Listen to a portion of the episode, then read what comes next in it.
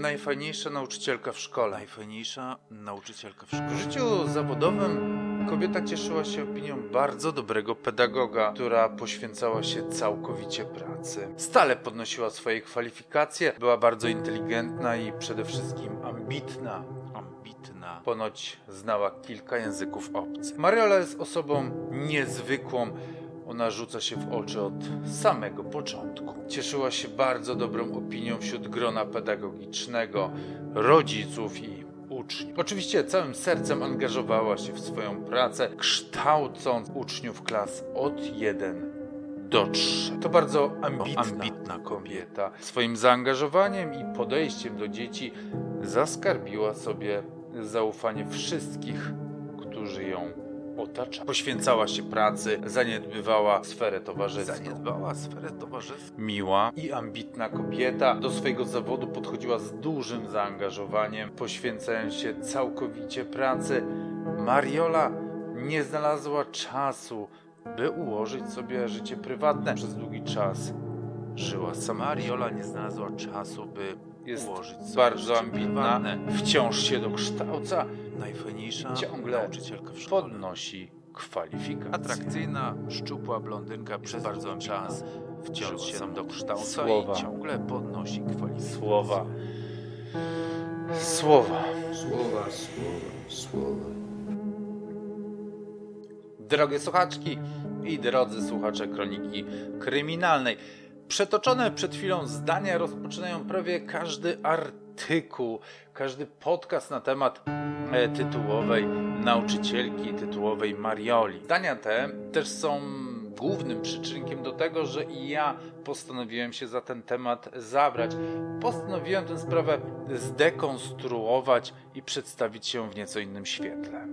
Pierwszy raz zdarza mi się wchodzić publicznie w polemikę, zwłaszcza z twórcami innych podcastów True Crime, w tym przypadku z Moniką e, z Kryminalnych Historii oraz z Justyną Mazur-Kudelską, które to tę historię opowiedziały już na swoich kanałach.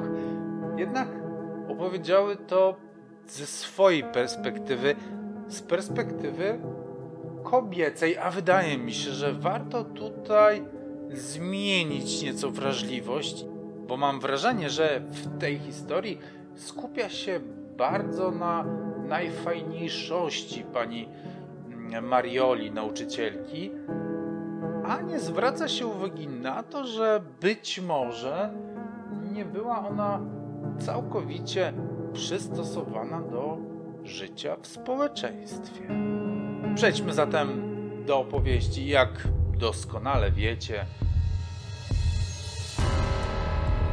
ta historia wydarzyła się naprawdę. Aby zachować jej spójność, brak niektórych faktów wypełniony został koniekturą i presumpcją. Ja nazywam się Tomasz Szczepański, a to jest Kronika Kryminalna. 25 kwietnia 2001 roku był dniem słonecznym i całkiem ciepłym. Była środa. Blisko dwa tygodnie po świętach Wielkiej Nocy. Odrywając kartkę z kalendarza wiszącego na ścianie w kuchni, Mariola nieświadomie i bezrefleksyjnie przeczytała przysłowie na ten dzień. Jeśli na święty Marek deszcz wzejdzie, to i na kamieniu owiec wzejdzie. Nie zatrzymała się jednak na tym zdaniu, bo nad jej myślami od kilku już tygodni wisiały ciężkie chmury. Tej nocy, tej nieprzespanej nocy zdecydowała się na coś, czego będzie już żałowała do końca swojego życia i co zniszczy wiele niewinnych dusz, ale nie widziała innego wyjścia. Schodząc po schodach, mimowolnie dostrzegła nabazgrane markerem na ścianie Mariola to kur... i zachciało jej się płakać. Zacisnęła jednak zęby i przełknęła łzy, zamieniając żal w nienawiść i chęć zemsty. Dobrze robię, powiedziała sobie bezgłośnie. On sam sobie na to zasłużył. O godzinie ósmej miała umówioną wizytę w przychodni. Skarżyła się na bóle żołądka i kłucie w głowie.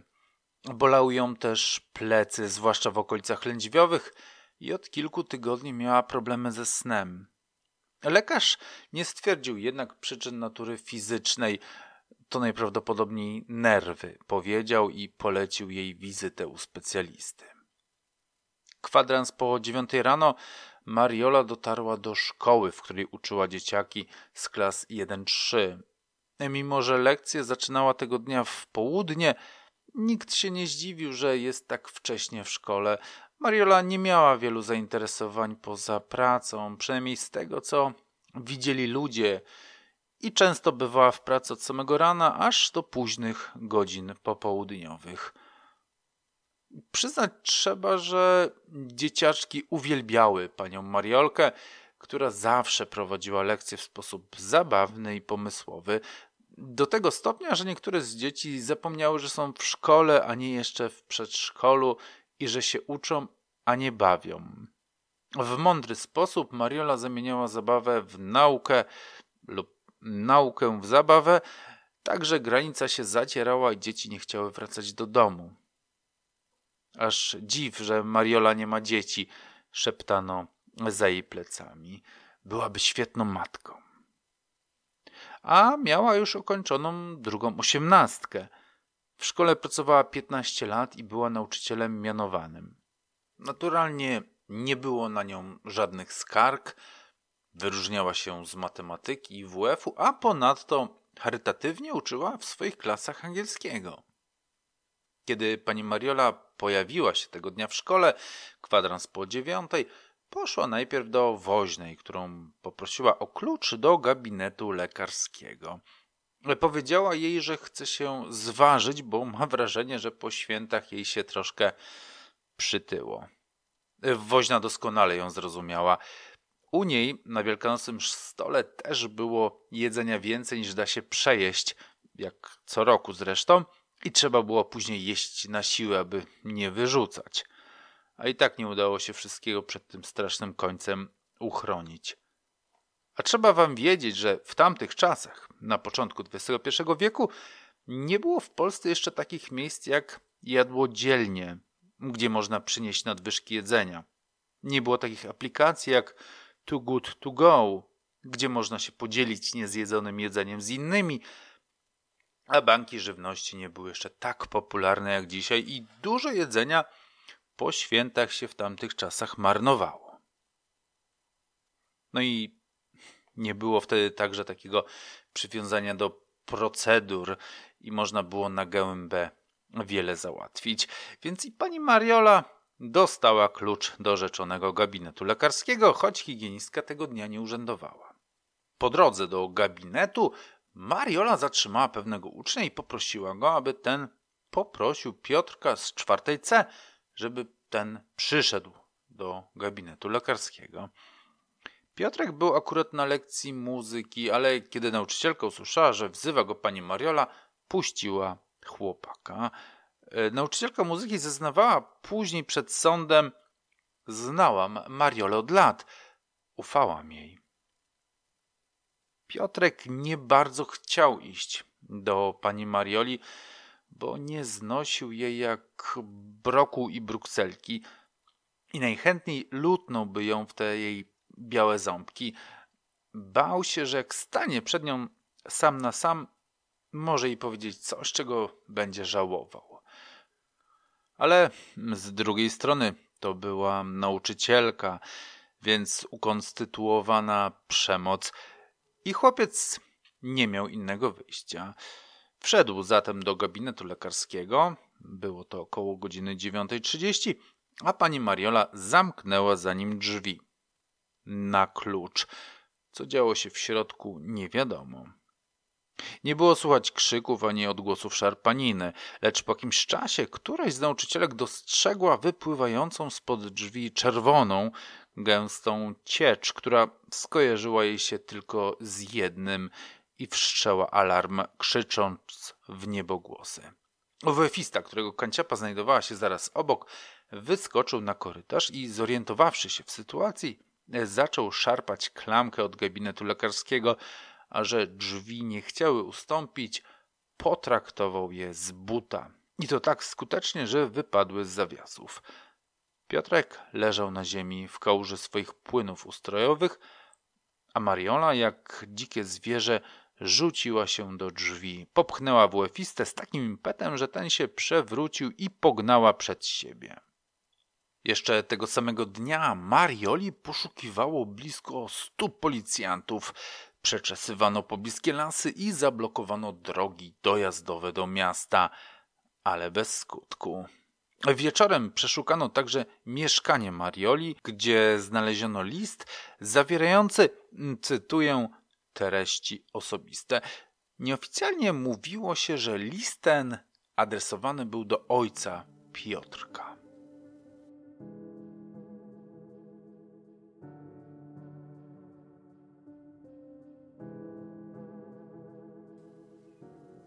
Nazajutrz policja wystawiła list gończy za Mariolą, podając do wiadomości jej dane osobowe.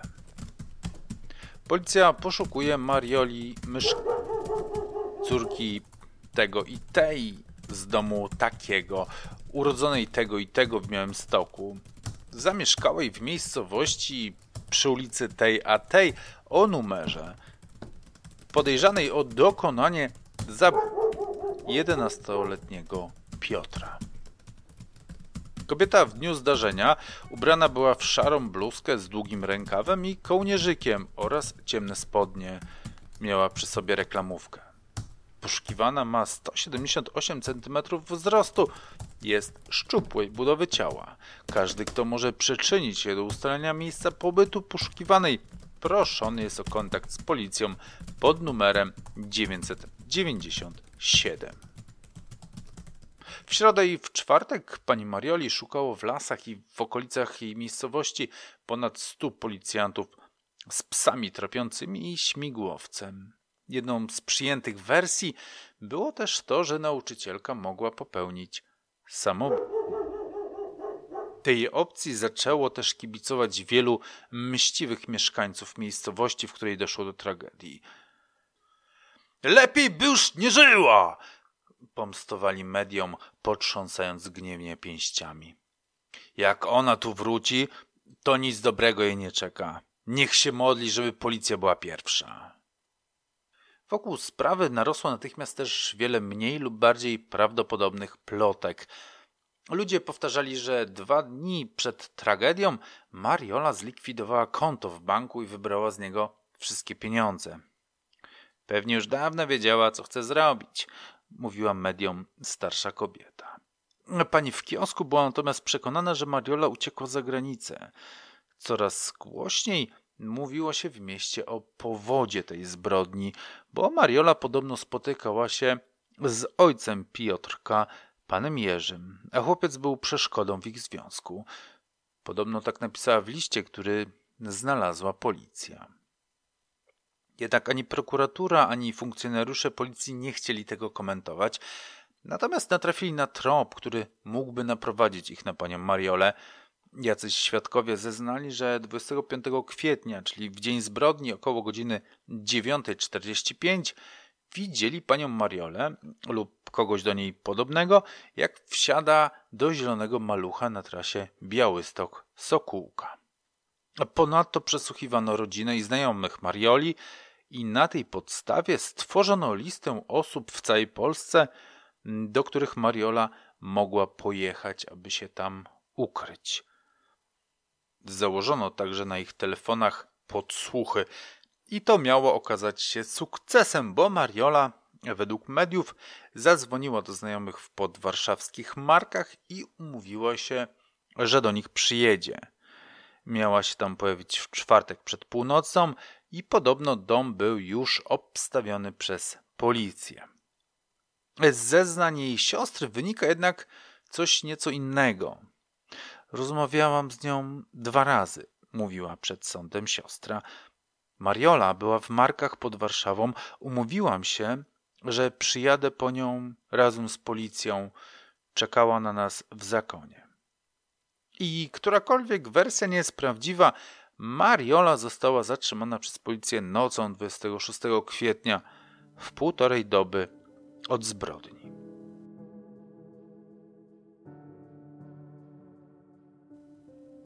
W piątek 27 kwietnia 2001 roku odbył się pogrzeb Piotrka. Wzięło w nim udział kilka tysięcy osób, głównie uczniowie miejscowych szkół. Długi kondukt żałobny przeszedł z domu rodziców chłopca na cmentarz.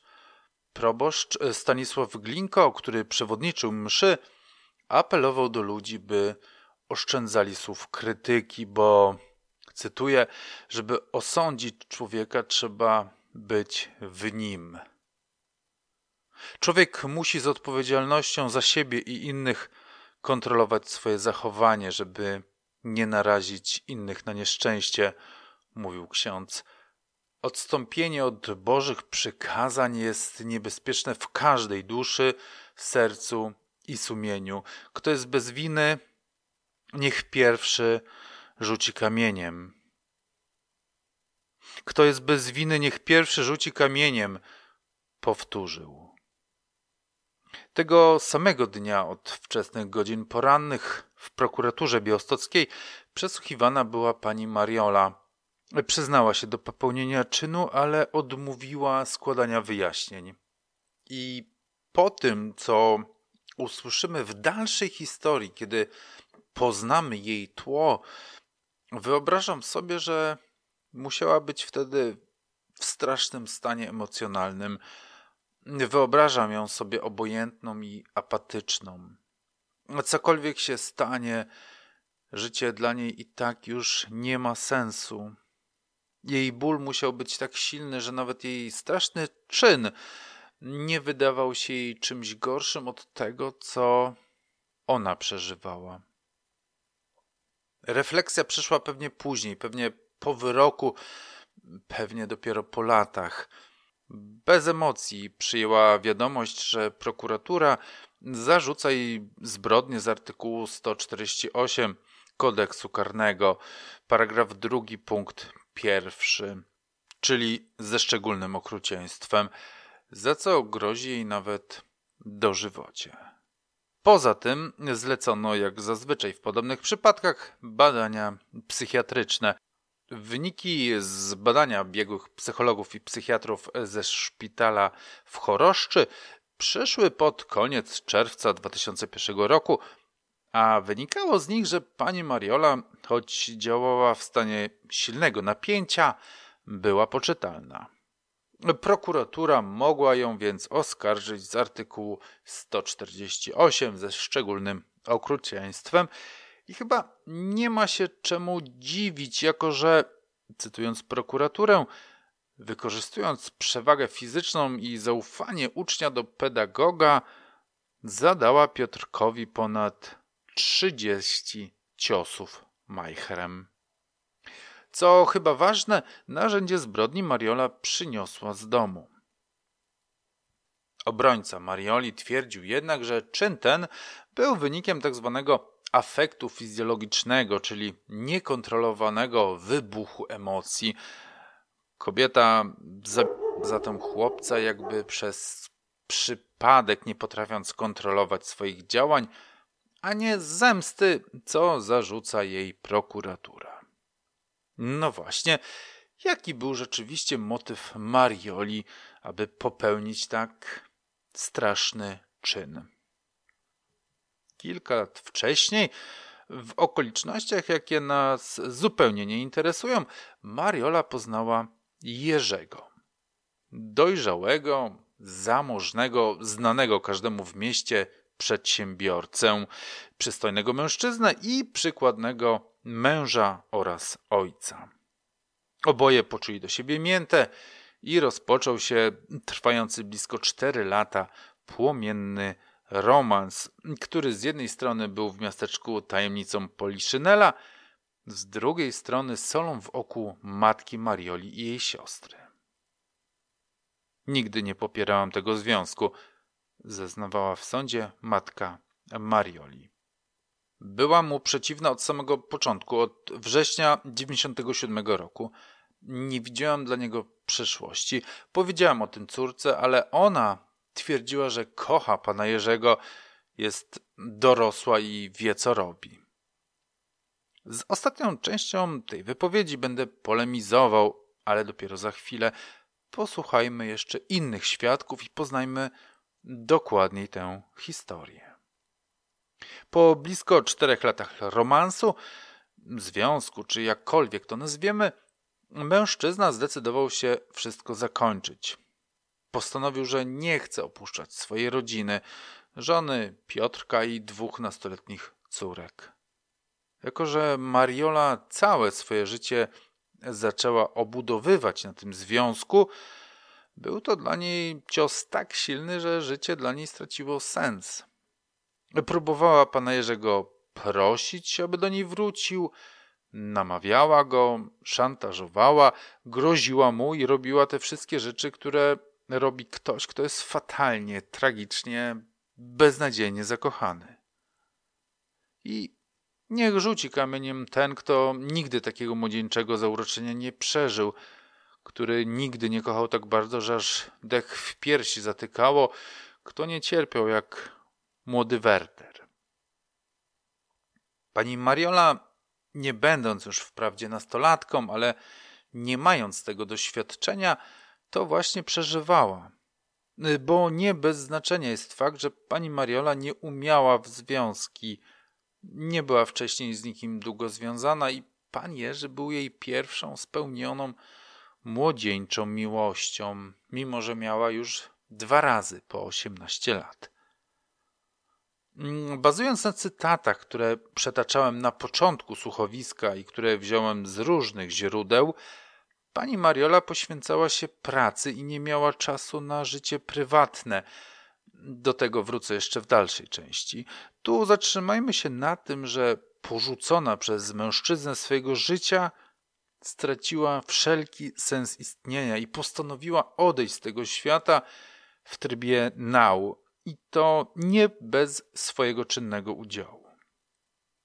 Tuż przed świętami Wielkiej Nocy Mariola zniknęła z domu i próbowała popełnić samobójstwo. Znalazł ją i przyprowadził do jej matki, pan Jerzy. Jej siostra tak wspomina to wydarzenie. Zadzwoniłam do niej i zapytałam, czy naprawdę chce popełnić samobójstwo. Powiedziała, że tego nie wyklucza. Podczas świąt też z nią rozmawiałam. Nie była w dobrym stanie psychicznym. Nie chciała jednak iść do psychoterapeuty. Co ciekawe, spotkała się z kimś innym na pewnego rodzaju konfrontacji, bo z żoną pana Jerzego w towarzystwie niejakiego Kazimierza, przyjaciela rodziny Jerzego. Mariola mówiła, że chce zacząć życie na nowo, bo w mieście jest już spalona, zeznawał ów mężczyzna przed sądem. Chciałaby załatwić jej pracę i mieszkanie w innym mieście, to da im spokój.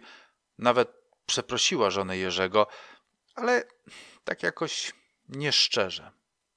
Kazimierz stwierdził także, że namawiał Mariolę, by dała Jerzemu spokój. Mówił, że wyrządza mu krzywdę, zresztą nie tylko jemu, bo i jego żonie i córkom, a zwłaszcza Piotrkowi, który jeszcze jest dzieckiem. Powiedziałem jej, żeby poszła się wyspowiadać i dała im spokój. Zakończył swoje zeznanie mężczyzna. Nauczycielka muzyki z której lekcji wyszedł Piotrek, tłumaczyła przed sądem, że myślała, że są jakieś badania w szkole i dlatego Mariola wezwała Piotrka do gabinetu lekarskiego. Ale dzieci w klasie powiedziały mi, że nie ma żadnych badań i Piotrek pewnie gania po korytarzu. Poszłam do tego gabinetu, żeby sprawdzić, czy on tam jest. No i był. Siedział na kozetce, obok była Mariola. Znałam Mariolę od lat, ufałam jej, Myślałam, że i ona czeka na lekarza. Nic nie wiedziałam o jej związku z ojcem Piotrka. A on siedział tam tak spokojnie. Poza tym zostawiłam go przecież pod opieką nauczycielki. Piotrek jednak nie wrócił na pozostałą część lekcji. Nikt nie widział go też na korytarzu podczas przerwy i w tym czasie inna nauczycielka idąca obok gabinetu lekarskiego zobaczyła wypływającą spod drzwi juchę. Przestraszyłam się, zeznawała, a na dodatek zobaczyłam na drzwiach kartkę, że gabinet jest nieczynny. Próbowałam otworzyć drzwi, waliłam w nie pięściami, ale nikt nie otwierał. Za drzwi słychać było jednak jakieś tępe odgłosy, jakby uderzeń. Wtedy krzyknęłam, zawołałam i pojawił się WF-ista. Kopniakiem otworzył drzwi do gabinetu. Wówczas wypadła z niego Mariola. Wybiegła skulona i zaczęła uciekać. Poznałem ją po fryzurze i sylwetce. Kiedy kopnąłem w drzwi, opowiadał przed sądem WF-ista, otworzyły się i wybiegła Mariola. Była silna, bo wyrwała mi się i uciekła. Widziałem jej twarz. Miała szeroko otwarte oczy i zaciśnięte usta, jakbym zobaczył zjawę. A potem wszedłem do gabinetu i zobaczyłem leżące na ziemi dziecko. To był Piotrek. Chwyciłem Piotrka za nadgarstek, potem za szyję. Był cały we krwi.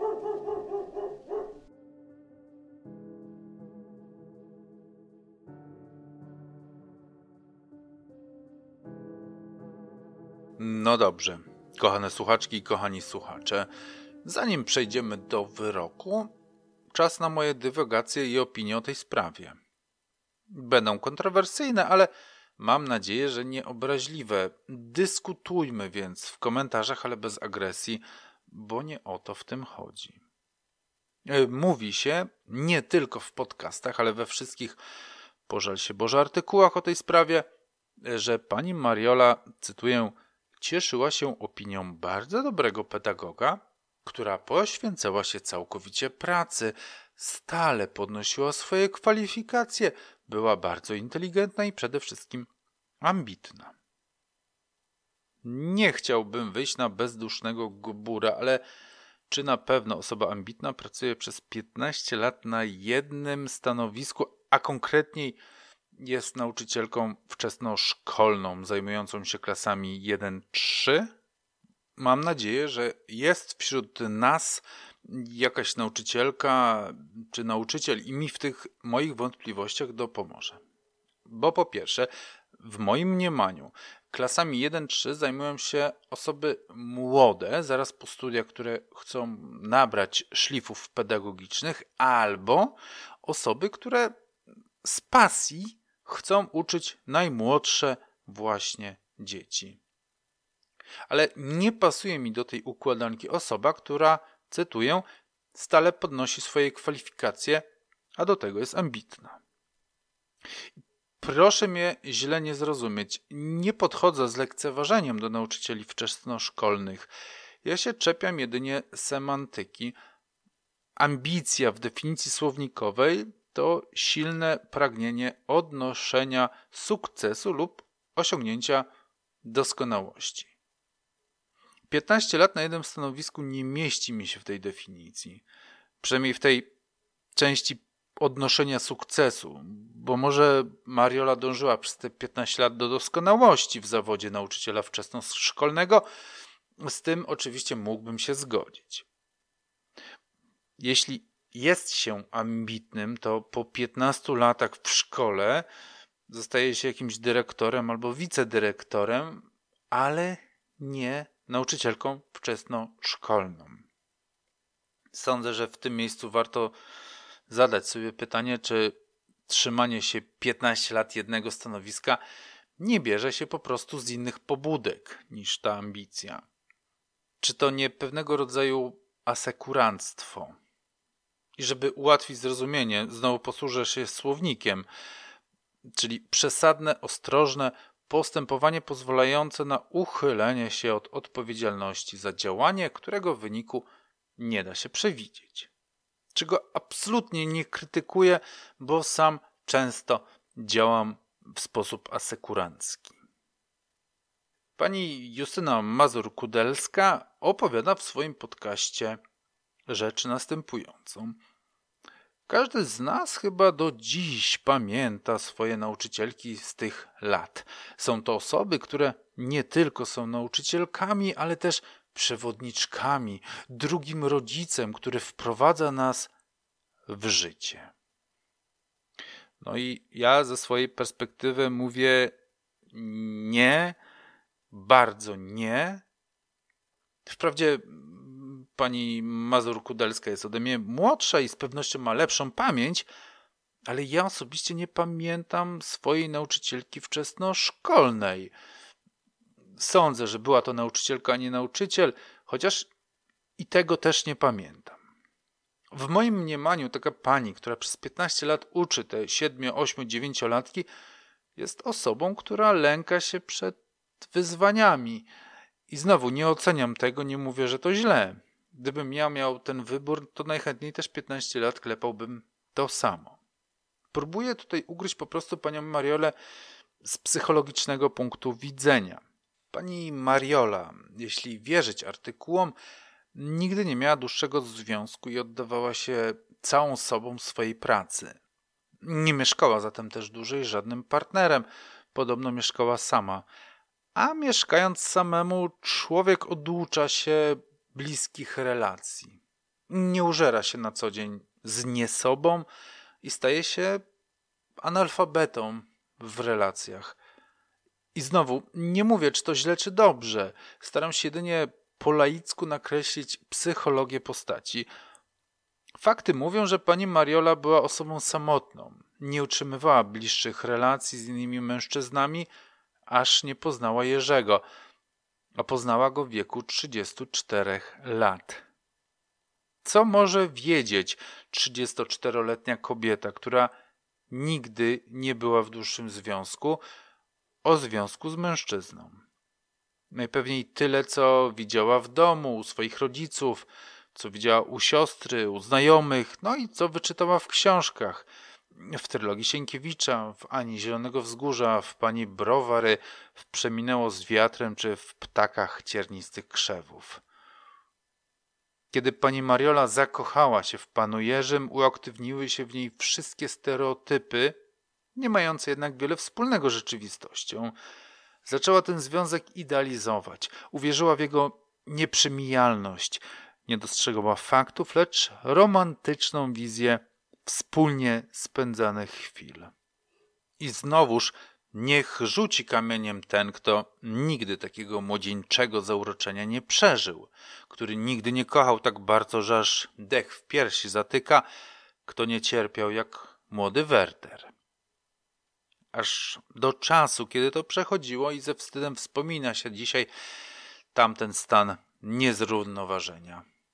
Inaczej jednak, jak się jest człowiekiem młodym, uczącym się dopiero życia, człowiekiem wprawdzie bardziej wrażliwym i kruchym, ale też szybciej regenerującym się, a inaczej, kiedy się ma pod czterdziestkę i dopiero wtedy przeżywa się tę pierwszą, prawdziwą miłość bez doświadczenia, bez wyrobionych mechanizmów obronnych, bez tego młodzieńczego elan vital. Zakochany, nieszczęśliwy człowiek jest po prostu zgubiony. Posłużę się parafrazą z podcastu Kryminalne Historie, który jest cytatem z innego źródła, które parafrazuje im listy Marioli do Jerzego. Po co mamiłeś mnie tą nadzieją? Po co wypowiadałeś te wszystkie słowa, takie jak kocham, tęsknię, pragnę? Zabiłeś moje uczucia, czuję się wyjałowiona, zdradzona i to w bardzo perfidny sposób.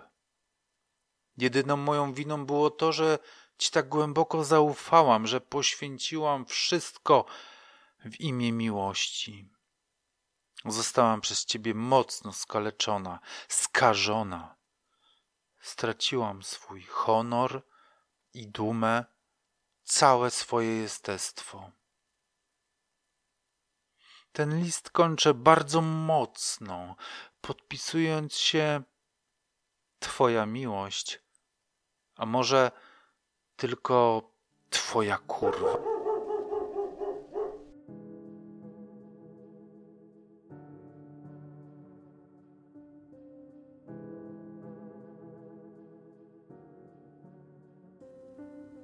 Monika z kryminalnych historii mówi w swoim podcaście Pewne jest to, że mężczyzna zrezygnował ze znajomości z Mariolą.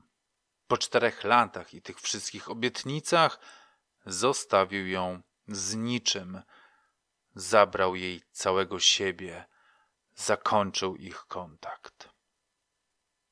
Może niesłusznie, ale ja odbieram to jako sugestię, jakoby pan Jerzy był winny temu, co się stało. Jakoby wykorzystał młodą, naiwną dziewczynę do swoich niecnych czynów. I nawet jeśli nie taki był cel tej wypowiedzi, to jednak ja przez cały odcinek miałem wrażenie, że próbuje się z Marioli zrobić ofiarę, a winowajcą nazwać pana Jerzego.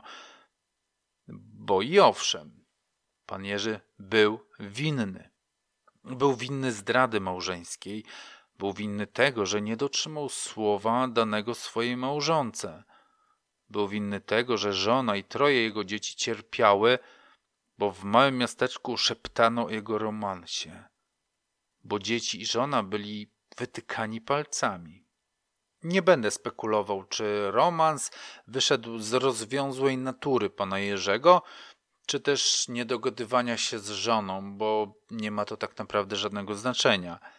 Pan Jerzy postąpił podle wobec swojej rodziny i chyba w tej sprawie jesteśmy wszyscy zgodni, nie ma co dalej tego analizować. Dlaczego jednak odbiera mu się, a mówię w formie bezosobowej, bo powtarzają to wszystkie podcasty, które przesłuchałem oraz cudzysłów artykuły o tej sprawie. Dlaczego odbiera się zatem panu Jerzemu prawo do zakochania się? Dlaczego robi się z niego bawidamka, czy też, jak wolałby to pan prezydent Trzaskowski, dupiarza? Sugestia, że uwiódł i wykorzystał, pojawia się w każdym prawie z tych mediów. A co jeśli naprawdę się zakochał? I oddzielam to teraz od jego zdrady własnej rodziny, bo to już sobie wyjaśniliśmy.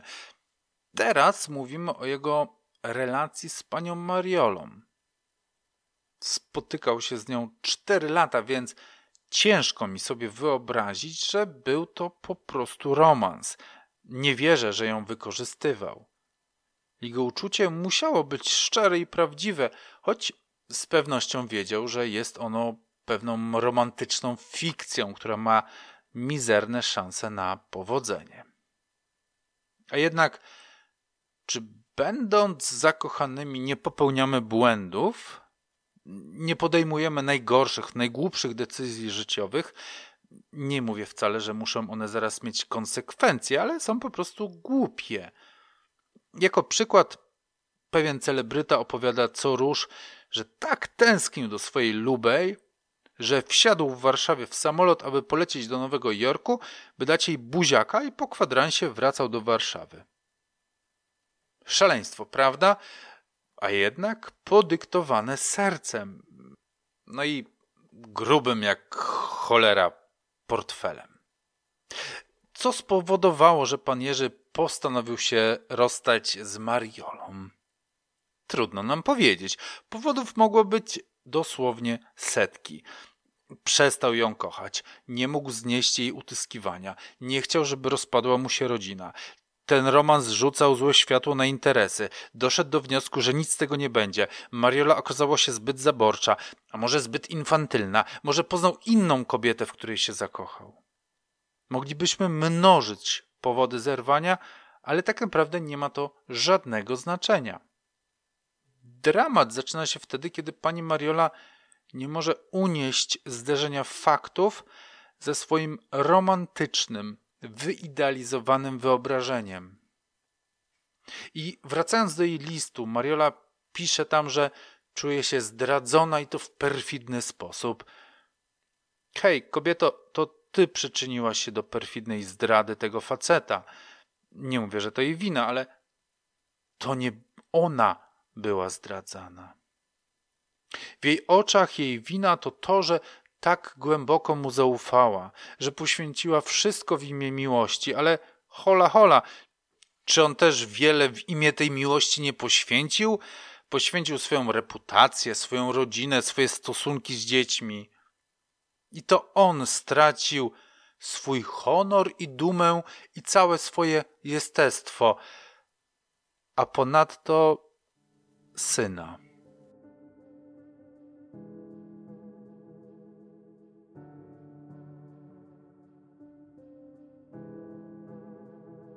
Okręgowy Sąd Białostocki zdawał się nie być wzruszony tym werterowskim, czy też może szekspirowskim tłem historii.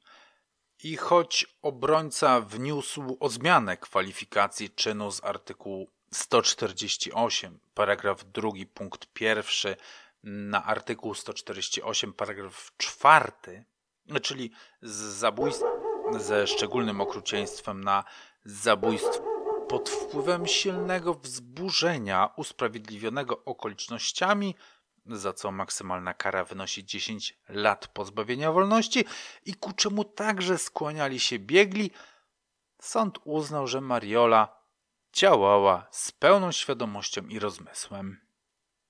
W uzasadnieniu sąd przypomniał także, że Mariola, cytuję, pastwiła się nad ofiarą, jedenastoletnim chłopcem, który nie miał siły się bronić. Zadawała ciosy przemyślane, nie na oślep. Większość z ponad trzydziestu ciosów oskarżona zadała w szyję i w głowę. Działała z chęci zemsty na ojcu chłopca, z którym łączył ją czteroletni romans. Wykorzystała zaufanie ucznia do pedagoga i zwabiła go do szkolnego gabinetu lekarskiego. W gabinecie, kontynuował sąd uzasadnienie wyroku, Piotrek obraził wulgarnym słowem oskarżoną i to spowodowało jej oburzenie. Uderzyła go ręką, tak postąpiłby urażony człowiek, jednak dalszy ciąg wydarzeń był już zaplanowaną akcją odwetową. Jerzy, obiecując Marioli wspólną przyszłość, a potem z nią zrywając, zabrał jej marzenia, ona więc odebrała mu to, co najcenniejsze ukochane dziecko. I choć prokuratura żądała dożywocia, sąd stwierdził, że adekwatną karą dla Marioli będzie 25 lat. Dożywocie orzeka się wtedy, uznał sąd, gdy sprawca nie rokuje szans na resocjalizację, oskarżoną po odbyciu kary można jeszcze przywrócić społeczeństwu. Sama Mariola w ostatnim słowie powtórzyła to, co mówiła cały czas. Powinnam ponieść karę. To moja wina. Wiem, że zmarnowałam życie wielu ludziom, ale to nie było świadome. Odwróciła się ode mnie nawet moja rodzina.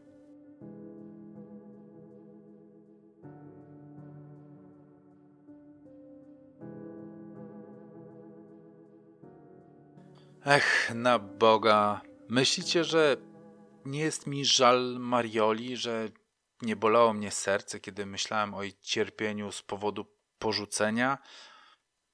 Uwierzcie mi, że tak. I gdyby podniosła Majchra na pana Jerzego, stanąłbym pewnie po jej stronie. Ale jedenastoletni chłopiec? Dzisiaj jest chyba trochę łatwiej. Dzisiaj jest łatwiej znaleźć fachową pomoc niż we wczesnych latach dwutysięcznych. Wtedy pomoc psychologa czy psychiatry nie traktowało się jak kwestii higieny. Po taką pomoc sięgali tylko ci, którzy byli zacofani intelektualnie albo zachowywali się skrajnie odstając od norm. Może gdyby pani Mariola mogła przepracować swoje emocje, może gdyby dostała jakieś tabletki uśmierzające działania demonów duszy, nie doszłoby do tej tragedii. Może gdyby dziewczynki nie były wychowywane na księżniczki, gdyby nie ukrywano przed nimi prawdy o świecie, o demoralizacji, o zepsuciu, o zdradach, gdyby nie chroniono ich na siłę przed sparzeniem i złamanym serduszkiem, być może pani Mariola przeżyłaby to rozstanie mniej dramatycznie.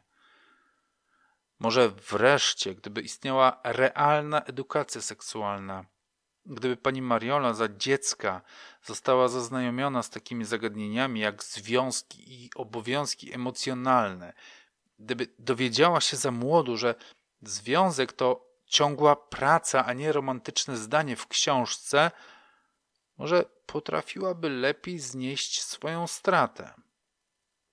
A chłopiec, który nie mógł znieść obcej baby kręcącej się przy ojcu, być może żyłby do dzisiaj. Na zakończenie powiem zatem tyle. Jeśli dopadają was demony, bo ktoś was porzucił, nie bójcie się pójść do specjalisty. Jeśli czujecie, że rzeczywistość was przerasta, leczcie się farmakologicznie, korzystajcie z terapii, rozmawiajcie ze specjalistami. To nie jest wstyd, a może uratować wam życie. A może nie tylko wasze. Na dzisiaj to byłoby na tyle. Do usłyszenia za tydzień. Pa.